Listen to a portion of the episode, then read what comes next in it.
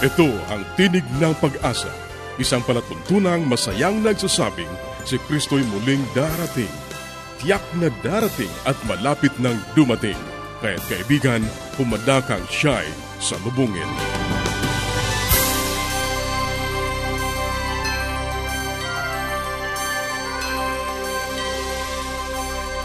Binabati natin ang ating mga kaibigan at mga tagapakinig sa iba't ibang lugar na naaabot ng ating palatuntunan. Maraming salamat sa inyong patuloy na pagsubaybay. Ito pa rin ang Tinig ng Pag-asa, ang programang hatid sa inyo ng Adventist World Radio. Sa inyo na hindi pa nakatatanggap ng mga aklat at mga aralin sa Biblia na aming ipinamimigay, maaari pa rin po kayong makipag-ugnayan sa amin. Sumulat lamang sa Tinig ng Pag-asa, P.O. Box 401, Manila, Philippines. Tinig ng Pag-asa, P.O. Box 401, Manila, Philippines. O mag-email sa tinig@awr.org. Tinig@awr.org. Maaari ka rin mag-text sa Globe 0917-1742-777. 0917-1742-777. At sa Smart 0968-8536-607.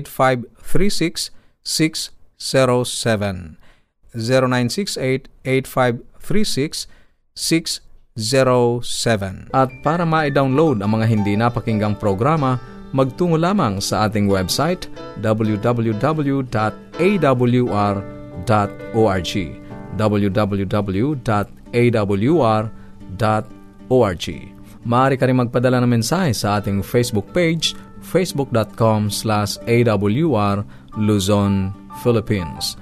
Ang ating mga pag-uusapan ngayon, bakit mahalagang malaman ang mga gusto at hindi gusto ng kapareha sa gabay sa kalusugan, hypertension at ang mga komplikasyon. At sa ating pag-aaral ng salita ng Diyos, patuloy nating tatalakayin ang mga paksang may kinalaman sa pagiging katiwala. Yan ang ating mga pag-uusapan dito pa rin sa Tinig ng Pag-asa. Manatili kang nakikinig.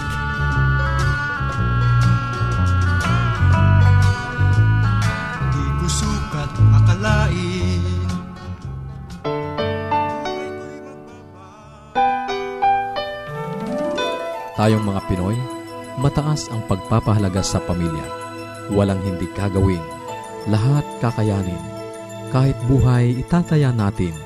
Kahit anong hirap, kahit anong bigat, wala yan basta't para sa pamilya. Ito po si Jun Banag at ako'y natutuwa at lubos na nagagalak na patuloy po akong nakakapaglingkod sa inyo sa maliit na paraan. Meron po akong mga sets of question dito, 1 to 9, o pwede nyo dagdagan. May kinalaman po ito sa mga bagay na gusto o ayaw ng ating partner. So, ang aking pong tanong ay, ano bang paboritong palabas sa TV man, o sa DVD or CD na madalas pinapanood na inyong partner? Yan, no? Take down nyo, note nyo. Sa mga bagong palabas o ngayon, madalas nyo bang panoorin yun? No? So, mga comedy, o mga adventure. O, take note nyo ho yun. Number 2, ano sa palagay nyo ang kanyang natutunan tungkol sa sarili niya sa mga nakaraang taon? Meron po ba kayong napansin na pagbabago, na improvement? O isulat nyo po yan. Pangatlo po, isulat nyo yung ano mga bagay-bagay na bumabagabag sa kanya sa oras na ito o sa panahon ito, yung present po. Pangapat, sa palagay nyo anong iniisip niya sa mga oras na ito tungkol sa kanyang pamilya. No, yung kanyang dating pamilya, katulad ng kanyang mga magulang. Pang-lima, ano po yung isang bagay na nakikita nyo na kanyang ginawa itong mga nakaraang buwan na siya ay very proud of it, may siming na pinagmamalaki niya? Sulat nyo po yun. O number 6, ano po yung bagay na gustong-gusto niya tungkol sa inyo sa panahon na ito? Okay? Meron ba kayo napansin na lagi niyang pinupuri? Number 7, ano po ang paborito niyang mga alaala nung siya bata pa? Okay. Number 8, sa mga panahon na ito, ano po ang napansin niyo na siya ay naging emotionally touched? O sabihin ay emotionally naapektuhan siya ng malalim sa mga panahon na ito. Ibig sabihin, meron ba kayong nakita na siya ay natatouch? Let's say, isang palabas o isang pangyayari o sa komunidad o sa national scene. Yan. Number 9, pinakahuli po, ay ano po isa sa bagay na napansin nyo na maganda sa kanyang araw, yung best part of the day na napansin nyo. Sa umaga po ba? Siya masaya, sa tanghali, sa hapon, o sa gabi? Okay. Kapag nasagot nyo po yung mga tanong na ito, ay doon nyo malalaman paano nyo siya makikilala ng mas maigi at magiging malapit kayo sa isa. Pag-aralan nyo po ito at subukan nyo pong palawakin ang inyong isipan. At tingnan nyo, alin sa mga tinanong ko dito na siyam ang pwede pong maging malapit kayo sa kanya. Okay, maaaring meron pa kayo ba? At ano naman po yung mga bagay na napansin nyo na ginagawa nyo na mas madalas ay yun ang prioridad nyo sa inyong pag-aasawa o sa inyong pagsasama. So, ito po, tanong ko lang sa inyo to, parang review. Trabaho ho ba? Yun yung gawain sa simbahan, yung mga anak, yun pong inyong pagiging addicted sa mga bagay na, let's say, television, pagbabasa, pagsa-shopping. Naging abala ba kayo doon sa inyong nakaraan na lagi na lang yun ang inyong binabanggit at pinag-uusapan? O anumang bagay na inyong ginagawa na para bagang ang inyong asawa ay wala ng panahon na inyong pansinin. Kung ito ang mga bagay, ay mabuti na ating isulat ito. At ito ang gawin yung paraan upang maging unang hakbang sa pagbabago. So, ano po ang gagawin natin doon sa mga humahadlang na yon? Aba, babawasan natin ho yung panahon. Nabigyan natin ho ng more time yung mga bagay na unang itinanong ko sa inyo.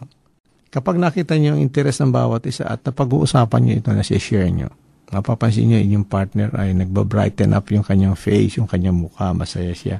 Kasi it means na siya po ay appreciated sa kanyang mga ginagawa. Okay, so... Ako, ang bilis talaga ng panahon. Alam nyo, lampas na pala ako sa oras. Eh, makikita tayong muli. Ito po si Jun Banag. Salamat po.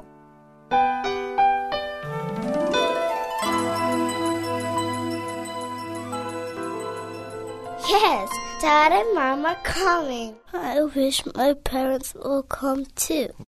The best way to spend time? It's with family. Adventists care. Patuloy kang nakikinig sa Tinig ng Pag-asa. Kung mayroon ka mga katanungan o anuman ang nais mong iparating sa amin o kung nais mong magkaroon ng libreng aklat na aming ipinamimigay, sumulat ka lamang sa Tinig ng Pag-asa, P.O. Box 401, Manila, Philippines. Tinig ng Pag-asa, P.O. Box 401, Manila, Philippines. O mag-email sa tinig@awr.org. tinig@awr.org. Maaari ka rin mag-text sa Globe 0917-1742-777.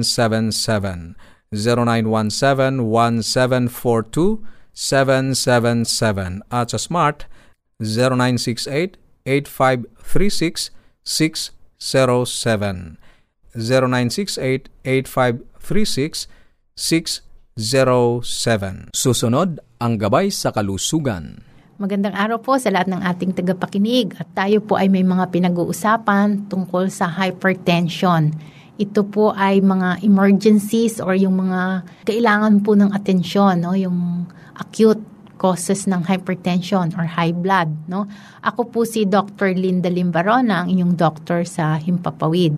At ito po ang ating health portion.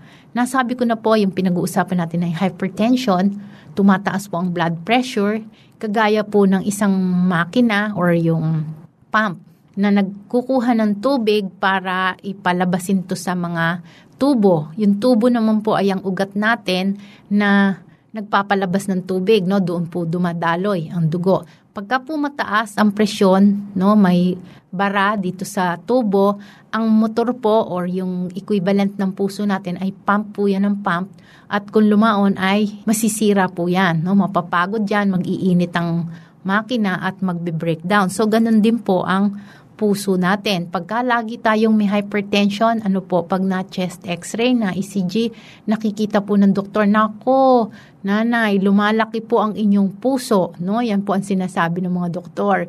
Ibig sabihin, no, kagaya po ng mga athlete, pag lagi pong nag-exercise, no, yung mga nagbabarbell, laging ginagamit ang mga muscle, di ba? Lumalaki ang muscle. So, ganun din po ang puso. Pagka po lagi yan napapagod na mag-pump dahil mataas ang blood pressure, lumalaki po yung heart na yan. At lumaon ay nagkakaroon na din ng heart failure. Ano pa ang tinatamaan ng hypertension, no? Yung neurologic organs or neurologic system, no? Yung ugat sa utak natin. Kaya po ang maraming pinakakaraniwang cause ng prolonged hypertension ay yung stroke. Tinatawag natin na brain attack, no? Kasi meron tayong heart attack, meron ding brain attack. Ibig sabihin, nagbara ang ugat sa loob ng utak, o kaya kung hindi man nagbara, ito ay pumutok dahil sa sobrang taas ng blood pressure, no? At nagkokos ito ng stroke or yung pagkakaparalyze or yung nawawala ng function ang mga iba't ibang parte ng katawan. Ano pa ang tinatamaan? Ang renal vascular system. Ano yun? Yung mga bato, no? Yung kidneys natin. Kasi yan din po, very susceptible din yan. Pag tumaas ang ating blood pressure, parang siya po ang nagre-regulate na para bumaba. Kung mababa ang ating blood pressure, pinipigilan din niyang lumabas ang mga fluid sa katawan para maipon, para makontrol ang blood pressure.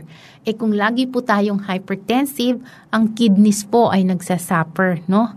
Ang pagsala, no, ay naaapektuhan, nasisira po ang pansala natin sa bato, at yan po ay nagkakaroon ng kidney failure. Kaya po marami kayong nakikita ngayon, no? Mga dialysis center, marami nagda-dialyze.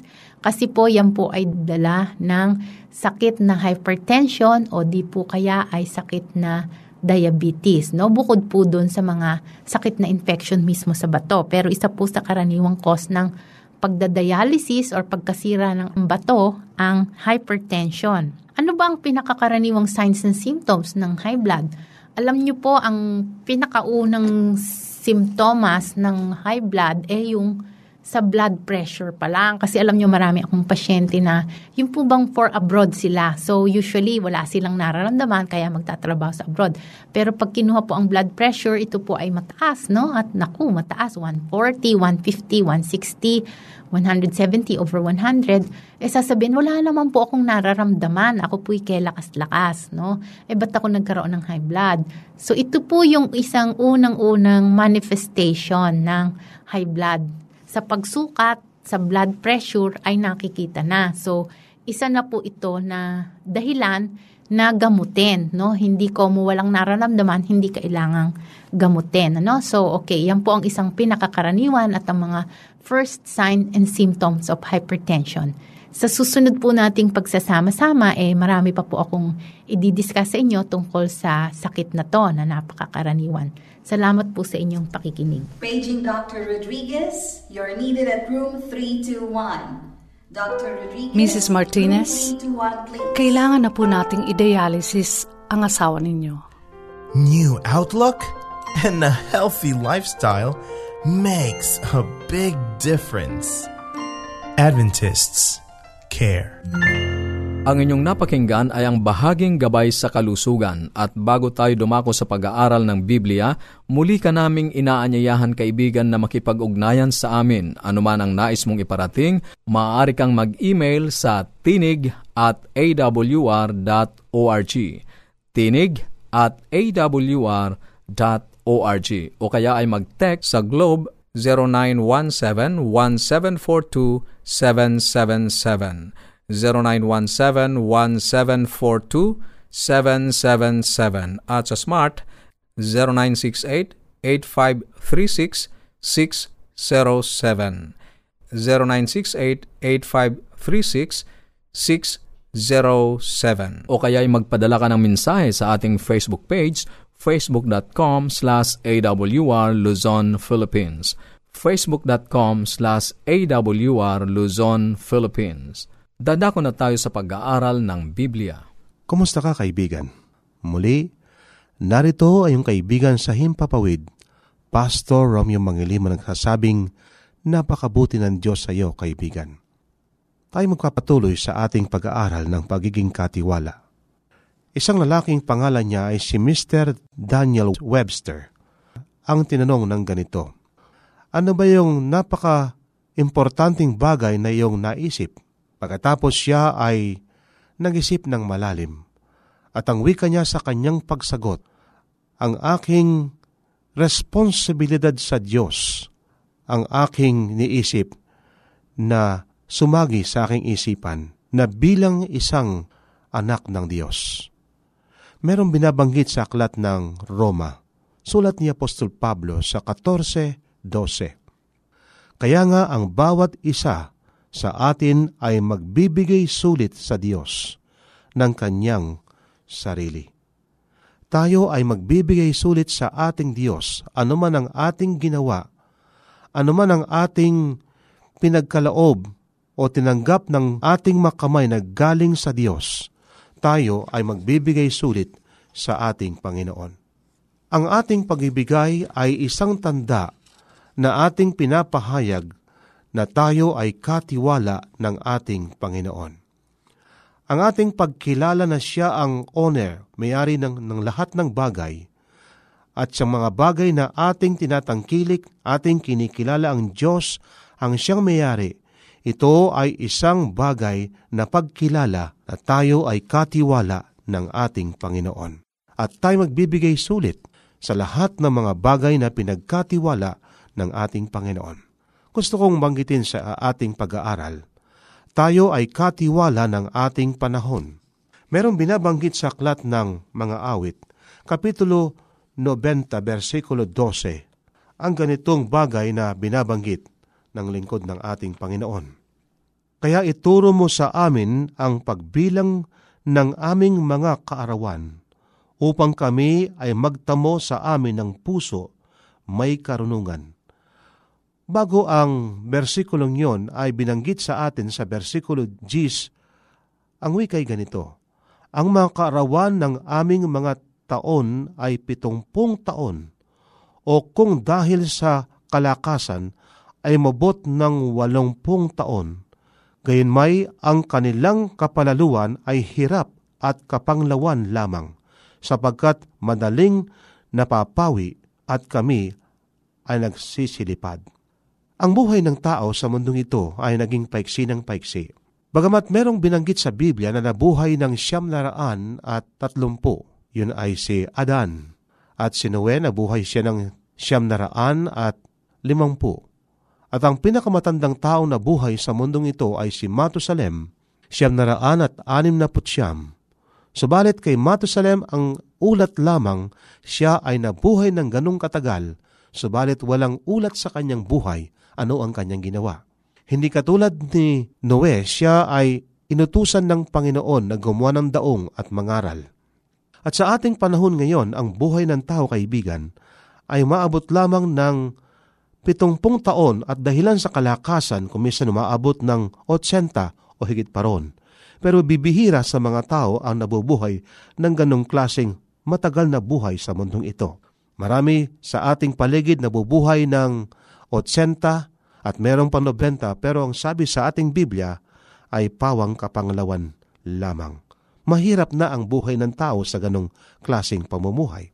At sa ating pamumuhay sa araw-araw, kaibigan, sa anong paraan nating ginugugol ang ating oras? Tayo ay binigyan ng Diyos ng 60 segundo, 60 minuto, isang oras, isang araw, 24 oras. At tayo ay merong 365 days sa isang taon. Ang tanong, kaibigan, sa anong paraan natin ginugugol ang ating panahon? Ito pa ay ating ginugugol sa ating paglilingkod sa Diyos, sa ating paghahanap buhay ng tama, o kuminsan may mga taong ginugugol lamang kanilang panahon sa maghapon sa kanilang pagbilang sa mga poste. Sa walang katuturan na paggamit ng kanilang panahon, paistay-tambay, at paggamit lamang sa kanilang sarili ang kanilang panahon. Kaibigan, sa anong paraan nating ginugugol ang ating panahon? Merong binabanggit ang tagasulat na si Ellen White sa Ministry of Healing, page 208. Ang sabi sa Ingles ay ganito, if every moment were valued and rightly employed, we should have time for everything that we need to do for ourselves or for the world. Kung ang bawat sandali ng ating buhay ay ating ginugugol sa tamang paraan, meron tayong sapat na panahon sa ating sarili at sa ating paglilingkod para sa iba. Kaya kailangan natin, kaibigan, sa anong paraan natin ginugugol ang ating panahon. Can we redeem time? Ang panahon na nakalipas ay hindi na natin pwedeng ibalik pa yon. Sinasabi nga ng iba, kung kaya ko lang ibalik ang kahapon, sana akin nang ginawa yon. Ang isang bagay pa na tayo ay katiwala ng ating Diyos sa ating mga salita. Sa anong paraan natin ginugol ang binigay ng Diyos na ating karunungan sa ating pagkasalita? Ang wika sa Ecclesiastes Kapitulo 5, Versikulo 3, sapagkat ang panaginip ay dumarating sa karamihan ng gawain, at ang tinig ng mangmang sa karamihan ng mga salita. May mga taong salita ng salita, subalit sa kanilang pagkasalita, may mga taong nasasaktan naman. Ginagamit ang binigay ng Diyos na karunungan sa pagkasalita sa kanilang pagbibigay ng chismis para sa iba, paninira ng kapwa. Kaya sabi ng ating Biblia, huwag tayong saksi sa dikatotohanan at maging totoo kapag ka ito ay nakakasira sa ating kapwa. Makakabuting ating kausapin yung taong yon na kinahukulan. Hindi natin dapat nasabihin sa ibang tao. Alam mo kaibigan, na kapag ka sinabi mo yung isang bagay sa iyong kapwa, maaring ito ay magbibigay sa kanya ng isang kabutihan o maaring makapagbibigay ng isang magandang leksyon. Pero kapag ka ang kanyang buhay ay ating binigay sa iba, sa halip na kailan lamang dalawa ang nag-uusap, ang dami ng mga taong nakikilam sa pag-uusap. Ang wika ng ating mabasa sa Desire of Ages, page 323, the words are more than an indication of character. They have power to react on the character. Kaya nga, malalaman ang karakter ng isang tao sa kanyang pagkasalita. Kaibigan, kumusta ang ating pagkasalita, ang ating pangungusap? At ang isang bagay pa na tayo ay pinagkatiwala ng ating Diyos, ang ating impluensya. Anong klaseng impluensya meron tayo sa ating paligid, sa ating mga anak, sa ating mga kasambahay? Anong klaseng impluensya? Sa aklat na sulat ni Apostol Pablo kay Timoteo, 1 Timoteo 4:12, huwag hamakin ng sinuman ang iyong kabataan, kundi ikaw ay maging uliran ng mga nagsisampalataya sa pananalita, sa pamumuhay, sa pag-ibig, sa pananampalataya, sa kalinisan.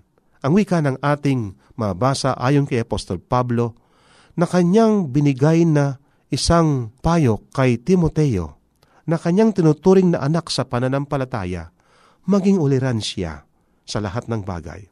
Mayroong isang lalaki samantalang siya ay malapit na mamatay. Ang sabi sa kanyang asawa, gather up my influence and bury it with me. Ipunin mo ang aking naging impluensya at ilibing mo kanakasama ko. Pwede ba ito kaibigan?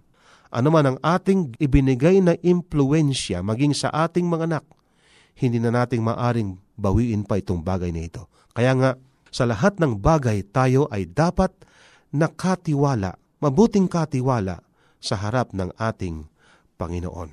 Kaibigan, nawa ang ating mga pagkasalita, ang ating impluensya, ito ay kapupulutan ng aral para sa iba. At ang isang huli na aking gustong banggitin sa iyo ay may kinalaman sa tayo ay katiwala ng ating Diyos sa ating mga salapi.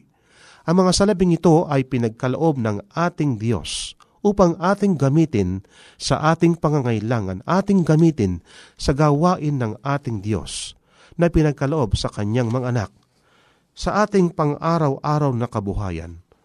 Binanggit ng ating Biblia na huwag nating ibigin ang mga salapi, kundi ang mga salapingin ay ating gagamitin sa ikasusulong ng gawain ng ating Panginoon. Alam mo kaibigan, ibinibigay ng Diyos ang mga salapingin sa ating mga kamay upang sukatin, upang tingnan gaano tayo katapat sa ating Panginoon.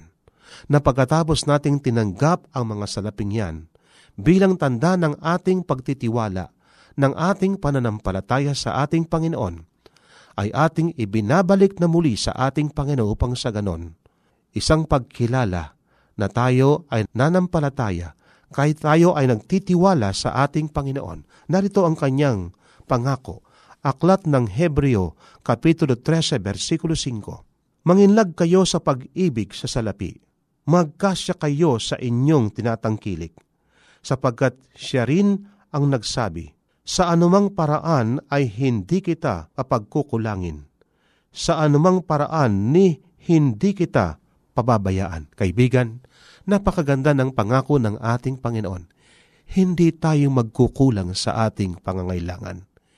Yung ating mga basic needs, kaibigan, ang Diyos ang nakakaalam. Siyang magbibigay sa iyo. Kaya ang sabi sa atin, hindi kita mapagkukulangin. Sa anumang paraan, hindi kita pahabayaan.